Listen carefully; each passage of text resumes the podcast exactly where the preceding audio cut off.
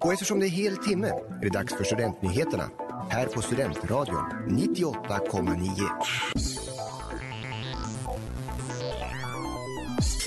Avbruten fest. Risk för spelberoende. Sputnikvaccinet granskas av EU och Christer Fuglesang inviger monument. Det här är veckans nyheter.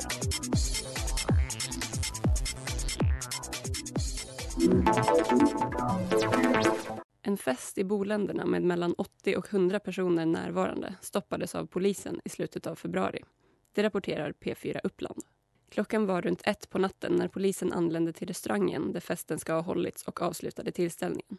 En 55-årig man ska ha rapporterats till Länsstyrelsen som kontrollerar att beslut enligt den tillfälliga covid-19-lagen följs.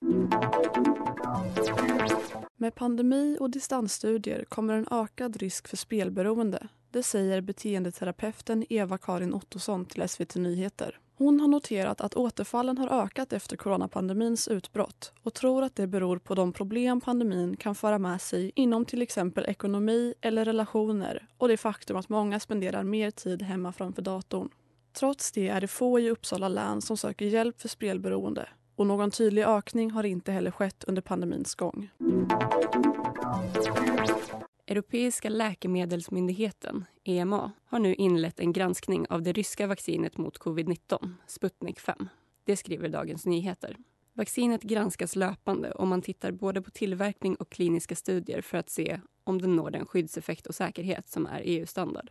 Rickard Bergström, som är vaccinsamordnare i Sverige, säger till DN att kontrollerna kommer vara extra noggranna eftersom EU inte har samarbetat med företaget som tillverkar Sputnik 5 tidigare. Han berättar också att förhandlingarna kring vaccinet just har börjat och det är oklart om det kommer att göras ett EU-övergripande avtal eller om avtal för länder kommer att skrivas på annat sätt om vaccinet godkänns. I slutet av förra året hittade två privatpersoner en meteorit i Enköping som ligger sydväst om Uppsala. Rymdstenen vägde 14 kilo och står idag på Naturhistoriska riksmuseet. Markägaren till platsen där meteoriten fanns, Johan Benselstierna von Engeström, planerar nu att placera ett monument på platsen och har bjudit in Christer Fuglesang att inviga detta. Detta enligt SVT Nyheter. Christer Fuglesang säger till SVT Nyheter att han tyckte det verkade som en kul grej. Han tackade ja efter bara 20 minuter. När själva invigningen ska ske är dock inte säkert.